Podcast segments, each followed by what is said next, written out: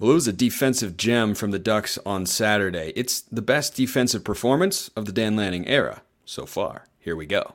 You are Locked On Ducks, your daily podcast on the Oregon Ducks, part of the Locked On Podcast Network. Your team every day.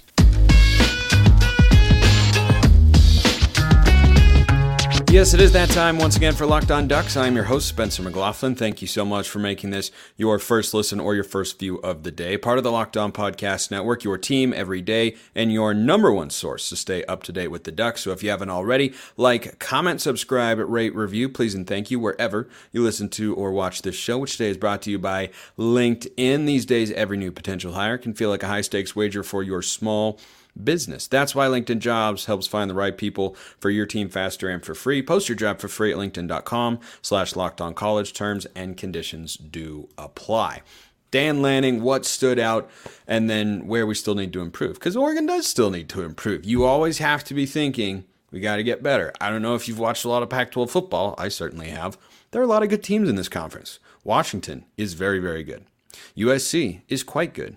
Oregon State, I know they lost to Washington State over the weekend. They're good. Uh, the Cougs, also a good team. But Oregon, also a very good football team. They looked the part on Saturday. And that's the best defensive performance we have seen from the Ducks in quite some time. I won't say it's the best one ever because there are so many instances, but in recent memory, that's the best we've seen. And in the Dan Lanning era, defensively, that is the best game Oregon has played. Dan Lanning, Tosh Lupoi, Chris Hampton, everybody on that defensive staff all deserve a lot of credit and should be feeling good on this Monday morning or evening or afternoon, whenever you're listening to or watching this show, because that was complete and utter dominance. It was better than the Utah game last year, I thought, because it wasn't relying on turnovers, which are great something that good defenses are able to do, take the ball away. It was just pure and utter dominance across the board. Also, on my reaction pod on Saturday, uh, it was noticeably quiet from the Colorado fans. Funny how that works. So I was thinking about the best defensive performance we've seen recently for the Ducks. And the last great defensive unit that I referenced a lot during the offseason is we talked about, hey, is there going to be defensive growth? When's this unit really going to pop? Do they have the players? Are they going to be better? This, that, and the other thing. In 2019, there were five occasions in which Oregon played a Power Five opponent and held them to 10 points or fewer. And that was the last great Oregon defense. And I think the best one prior to that was probably 2014. They had some really, really good games. It was, you know, an offensive team for sure. But that defense had a lot of dudes. Had Ifo Ekpre-Olomu, Troy Hill, uh, Joe Walker was a good player. They had Erick Dargan in the secondary, Defoe and Armstead on the defensive line, of course. But in 2019, they held the Beavs, Cal, Stanford, Colorado, and Arizona to 10 points or fewer. And here against the Buffs, 42 to 6, in a game in which Oregon had seven sacks. The front four were outstanding, and I'll, and I'll touch on that more later. That's the most sacks I heard Oregon's had in a game since 2017. That's how good it was. And such a stark contrast from what we saw from the defense a year ago when quarterbacks had way too much time to throw, secondary was asked to do way too much. And this was the best defensive performance since I think Utah last year when they only actually allowed 10 points. If you remember, the offense fumbled on a trick play and Utah had a scoop and score. They allowed 10 points to the Utes, had a couple of fourth down stops, and uh, and the Utes also threw three interceptions. That, that Oregon was able to get two of them uh, from Bennett Williams and one of them from oh why don't I remember that I don't know um, anyway so the the Ducks had a really, really good defensive performance, but I think this one was better. So last year against Utah, in that game at Autzen Stadium, which was the crown jewel of Dan Lanning, Tosh Lupoi's defense in 2022, it won them the game. Because remember, Bo Nix was on one leg; he could barely move. We didn't think he would play. We were, I was talking on the show about what Ty Thompson needed to do to win the football game. Utah had 326 yards of offense in that game. 326. The Buffs on Saturday had 199. Oregon had three interceptions and two stops on fourth down in that game against the Utes, but they had no sacks. No sacks. Is Utah's offensive line better? Yes. But seven sacks, even against a Buffs front five that is not up to standard to compete at a Pac 12 championship level, which we all knew going in, and Colorado fans had to learn on the field on Saturday. That was as dominant as you could have possibly been. The Buffs had 18 plays that yielded 19 yards to begin the game. This wasn't a good defensive outing. This wasn't above average. This wasn't surpassing expectations. This was complete and utter dominance. And we haven't seen Oregon's defense do that in a while. Was Colorado, you know, what their fans thought they were? No. Were they a team that still knew how to score points? Yeah, they did. They absolutely did. I don't care if they weren't playing the highest quality Power 5 competition. TCU in the Big 12 this year is going to win between 7 and 9 football games. And Colorado went in there and put up 45 points. And against Nebraska, who again is probably around a 500 football team, still a Power 5 program, they put up 36 points. Oregon didn't let them score in the first half. And I think motivation was a big part of that. I wrote about this over at 750 of the game. I thought Lanning's motivation struck the perfect chord. And he was a he was a coach's coach on Saturday. He had the scheme, he had his guys ready, he had them motivated, he had them disciplined enough, not perfectly. We'll talk about that later as well. Um, I, I just can't think of a lot of performances from Oregon's defenses over the years that match up with what this one did. Was Travis Hunter not being there a factor? It helped, but that would have put them a little bit over 200 yards. He wasn't making that much of a difference. Shedeur Sanders had nowhere to throw the football. His receivers couldn't separate. Hunter might have helped in that regard. But guess what? With the way we were playing, it looks like we could have bracketed him, said, let's make the other guys beat us, which is what we were doing, and they just weren't getting open. Khyree Jackson said, nope, we didn't call Jahlil, hear Jahlil Florence's name get called throughout the entire broadcast. You know why? He's just covering dudes. They're just not open. No one's throwing the ball at Jahlil Florence right now. He looks awesome. Khyree Jackson looked great. So, I, I, you know, some of those games in 2019, great performances. I don't think any of those offenses. 2019 Oregon State, that was year, I think, two under Jonathan Smith. I think, yeah, I think it was year two under Jonathan Smith. Um, th- that, that was not a great offense. Uh, they had a backup quarterback in that game. Cal, never a great offense. They're better this year, but never never that good. Uh, Stanford that year was not a very good offense. Colorado was bad. Arizona wasn't that good. And that's how you want to look against those teams in 2019. But Colorado this year, Shedeur Sanders was one of the five leading passers in the country. I think he was like second or third coming into this game and he went for 159 yards. It was just utter dominance. One, one defensive performance I did think of that rivals this one that's underrated is uh, the 2014 Pac 12 championship game against a top 10 Arizona team who had beaten us at Autzen earlier that season. Final score was 51 to 13. Arizona had just 224 yards of total offense.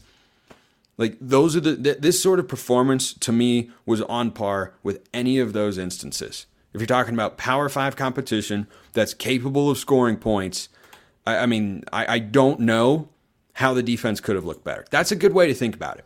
Is the defense in that first half? How could they possibly have looked better? Colorado couldn't run the football. Shedeur Sanders couldn't complete passes down the field. Our corners were glued to their wide receivers. We had constant pressure. Shedeur was getting harassed all the time, which is what should have happened to some extent because Colorado's offensive line isn't very good. I didn't think it would be like that because I thought Colorado would try to utilize the quick passing game, and I think they wanted to. You saw that on their first play from scrimmage. But guess what? The secondary and the linebackers, they look better in coverage across the board. Xavier Weaver, that guy is not a scrub. He's one of the leading receivers.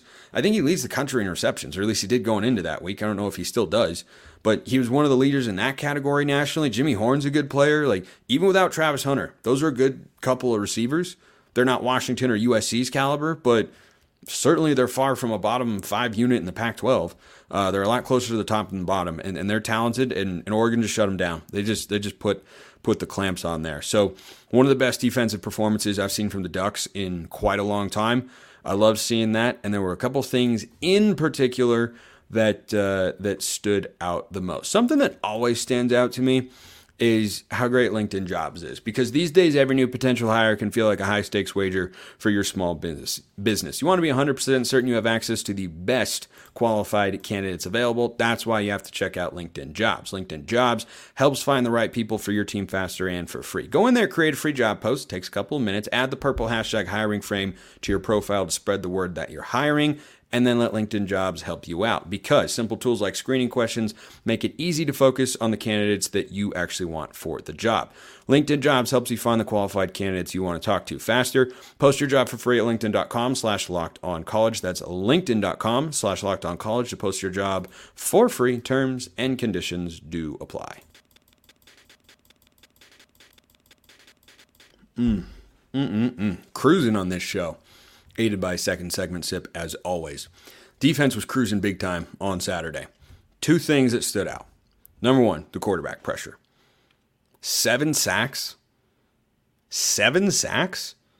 So, against their two Power Five opponents this year, we asked questions all offseason with good reason. Oregon had a historically bad year getting after quarterbacks in 2022. So we asked questions, you know, are they better on paper? yeah, I think so. Jordan Burch, Teo Uiagalelei, the true freshmen, Tatum Tuioti and Blake Purchase are playing way more than I thought they would. And they look really, really good. They look really, really good. You bring back Popo Aumavae from injury. Casey Rogers is a beast. We know Dorlus is a stud. You look at that and say, on paper, that's a better unit than last year. Well, against two Power Five opponents, and remember they had one sack against Texas Tech negated because of a penalty, so let's factor that in as well. They have 12 sacks in two games. 12. 12 sacks in two games against Power 5 competition. Yet that'll get the job done if you keep that rate up. And guess what? When you play Caleb Williams, you know what you have to do? You know what Oregon State did in Corvallis last year to slow him down, to have make him play his worst game of the season? They got pressure on him. They rattled him. They got in his head and they didn't, you know, give him a bunch of open plays down the field. That secondary last year for the Beavs was really, really good. Oregon secondary also looks really good. More on them in just a moment. But I mean, the the combinations that we have and the depth of talent is crazy. It's crazy. And there's a blend of youth and experience, newcomers and returners. Popo, Dorlus, Rogers, Taimani, returners, all having great seasons. Burch, newcomer that's a veteran. Then you look at guys, Amarion Winston's getting snaps. Blake Purchase, Tatum Tuioti. Was that not a glimpse of the future? When those two guys generated a sack all on their own. I think it was Purchase who beat the right tackle, and then Tatum, or no, Purchase beat the left tackle, and then that forced Sanders off his spot, and Tatum Tuioti came in and finished the job. And You're like, wait a minute. Those were a couple of true freshmen? True freshmen. What are those two guys going to look like when they're juniors? Ooh, boy. I'm focused on 2023. I also pay attention, it's kind of my job, on what can happen in 2024 and beyond. And if you're going into next year with a pass rushing trio at the edge position of Matayo Purchase, and Tatum Tuioti, I'm just saying that's a good start quite a good start. The pressure was awesome. It was just aggressively refreshing to see us pressuring a quarterback time and time again after last year. It was just no pressure, no pressure, no pressure over and over. That this is just a much better front four. Their ability to get after the passer, like it's clearly better than last year. Is it good enough? to contain USC and Washington's offenses enough? We're to find out, but I, I don't know how much better they could look. Like through two games against your Power Five opponents, 12 sacks. I mean, you know, 11 on the stat sheet or whatever, but 12 instances in which someone came in and tackled the quarterback behind the line of scrimmage. What, what, what more could you want? What more could you want? Let's talk about the secondary now. And Khyree Jackson was the star. He's not the only stud. He was the standout. He's not the only good player back there. He's one of them. And you talk about accepting coaching, credit the staff, Demetrius Martin, Dan Lanning, Tosh Lupoi, all those guys, Chris Hampton, for the job they did. And you'd probably go to Coach Martin first. That's his position coach. What Khyree Jackson wasn't able to do against Texas Tech on that pass interference play that I think probably gave seven points to Texas Tech as they moved down the field. That was a third and 18. I think Oregon goes down and at least gets a field goal. The game feels different. Defense is playing better. Um, and instead of getting off the field as they should have, Jackson makes a bonehead play. Well, guess what? Khyree Jackson didn't make any bonehead plays on Saturday. He did the opposite. He made heady plays. That that shift in a two week span is awesome. And that's great coaching. And that's a willingness to be coached and to listen to the guys who are telling you to be the best version of yourself, you need to do this. And that weakness was clearly identified because on that instance, he showed an utter lack of ball skills. Just no ball skills, not even going to go up for it or anything. He looked like Christian Gonzalez on Saturday, the way he played at Oregon last year because he was stride for stride with most of his receivers. When he gets a little burn, he's got the closing speed to make up the distance, as he did on one of the pass breakups that he had. He had, I think, three pass breakups on the day. He's also an excellent tackler. We already knew that. But the way that he got his head around was physical, but not overly aggressive to draw a flag and just swatted the ball away. It was flawless. I mean, it was a thing of beauty to watch. And that compared to the guy we saw two weeks ago makes me feel encouraged about this coaching staff and about Khyree Jackson himself. And how about the rest of the secondary? A couple times on the broadcast, and I talked about this on Saturday's show, but it bears repeating. They were definitely sad that Colorado wasn't making it a game, and that was clear and obvious, and that's what it is, and that's what makes the win feel more sweet, honestly. You know, and Deion says all the time, well, you know, I don't take shots at anybody, I don't say anything. That's kind of true, actually. He, he doesn't mention other people. He does things that he knows are going to rile others up for a particular reason, one way or the other. But a lot of the reason that people get annoyed with Colorado is the way the media treat them. And so it felt a little bit sweeter in that sense. However, on the broadcast, they would show sometimes the angle from behind Shedeur Sanders and what he was looking at. And number one, Oregon was rarely giving him time to go through more than one progression and a check down and oftentimes not even the check down. And number two, if you look out in those particular instances, nobody's open. like there were just not a lot of guys open. I heard Matt Prehm on the Odds and Audibles podcast uh, reflecting on a conversation he had with a Colorado guy at halftime of the game, and the Colorado guy was telling him there's nobody open. Like they they they cannot separate from this Oregon secondary. And one of my takeaways after the Texas Tech game was we need to clean up the penalties, but boy, the front four look better and the whole team looks faster. Everybody looks faster. Well, they're playing a lot faster. They're they're not, they're I don't know why my mic went, got muted right there. Hmm, that's weird. Colorado was trying to take deep shots, and we just weren't letting them. They just weren't available. They're trying to hit crossers, and eh, they weren't there. Shedeur Sanders could look at one guy. He often wasn't open, and then there was pressure in his face. That's what great defense looks like. That, that that's you know what Georgia did to us last year. Except we moved the ball on Georgia better than Colorado moved it against Oregon. I mean, I mean that was that was utterly fantastic. Um, the coverage was just high, high level stuff. Uh, it was it was really really good. If you have any thoughts about the game or questions, Mailbag's always open. YouTube comments or hit me up on Twitter at smalls underscore 55 or at locked on ducks DMs and mentions wide open. If you want priority mailbag access though, as in your question goes to the top of the line, I get a lot of different questions. And then I gotta have to I have to sort through and say, I'll put this one on that show, that one on that show, and put it over here. If you want to go priority and get an answer right away, join the Locked On Ducks subtext community. Link in the description below wherever you're listening to or watching watching this show. 14 day free trial, and then after that, $5 a month. Not a requirement. I appreciate you no matter what. Just an option available for those who desire it. You can also chat with me one on one more consistently. I look over there much more than uh, social media. So, what still needs work? Things do still need work. Oregon is not a perfect product here. Product. They do, however, look very, very good.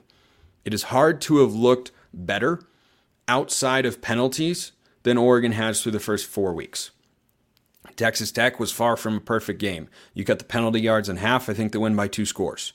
Heck, you just take off 50 yards of the 124 yards, not even half. And I think Oregon wins that game by two scores.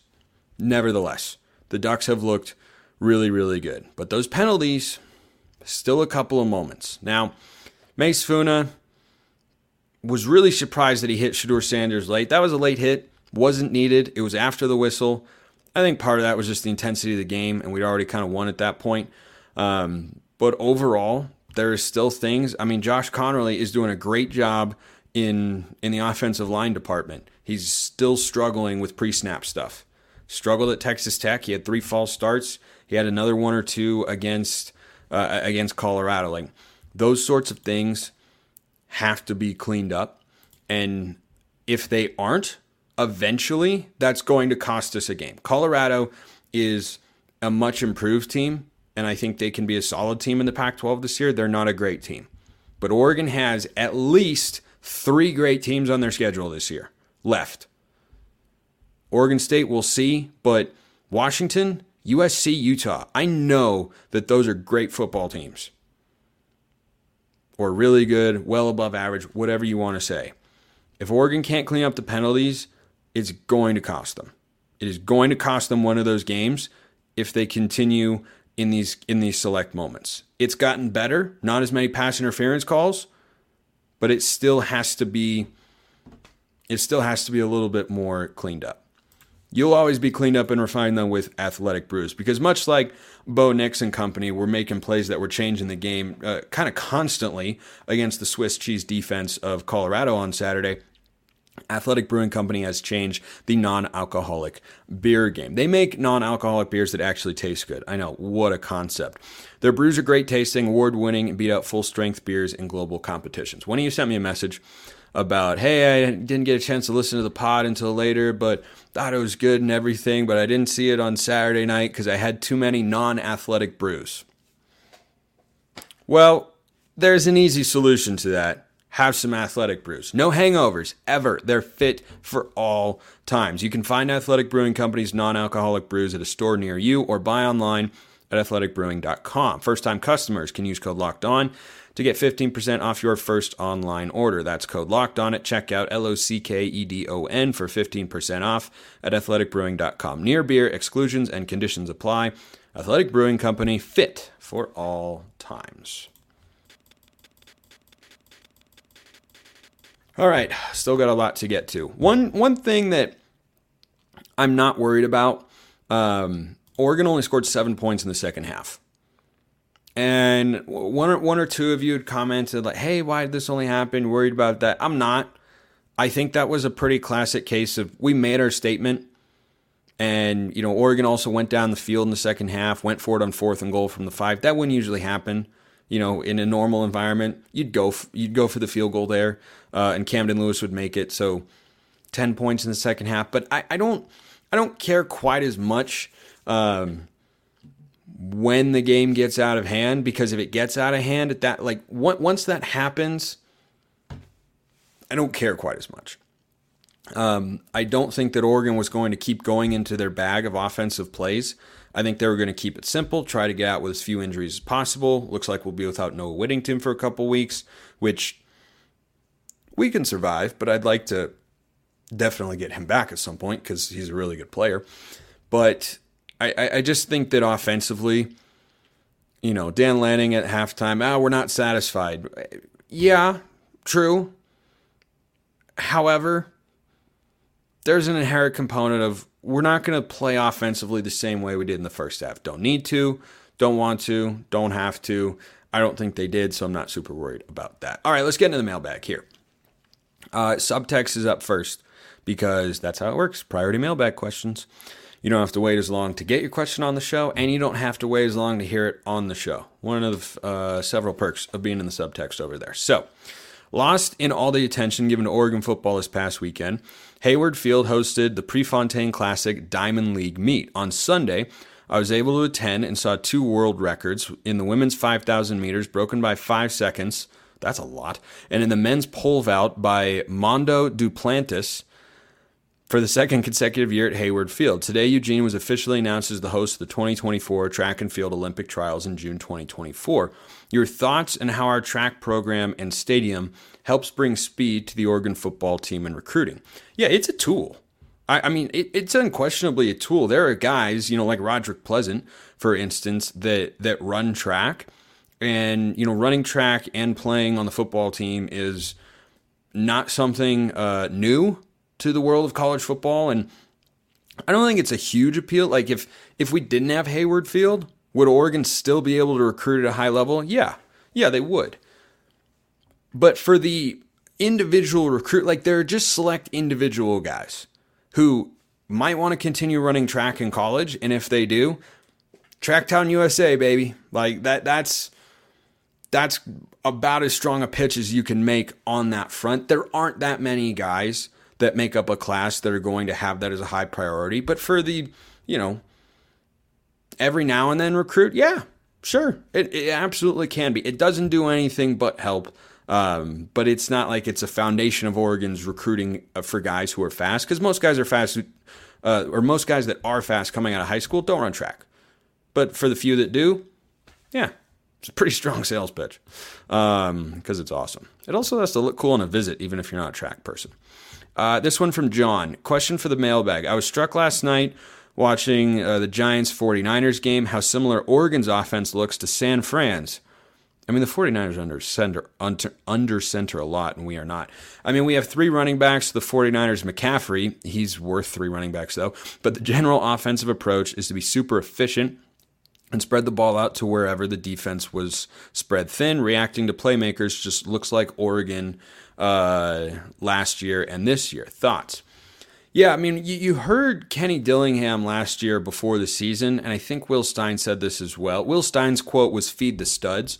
I think Kenny Dillingham's quote last year, I recall, was, you know, it's a pro style offense. And what that used to mean is you're going to be under center all the time, like Utah and Oregon State. But now what it's come to really mean when when you hear that quote from a coach is you're you're wanting to put your guys in one-on-one situations and get them the ball out in space. And, and I think the 49ers comparison is apt in that we have a lot of different weapons. We use them very well. We use them in different ways. And you cannot just sit back and wait for the one thing that Oregon does well offensively. We do a lot of things well. Got the ground game going on, on Saturday against the Buffs, as we should have. Passing game was still superb.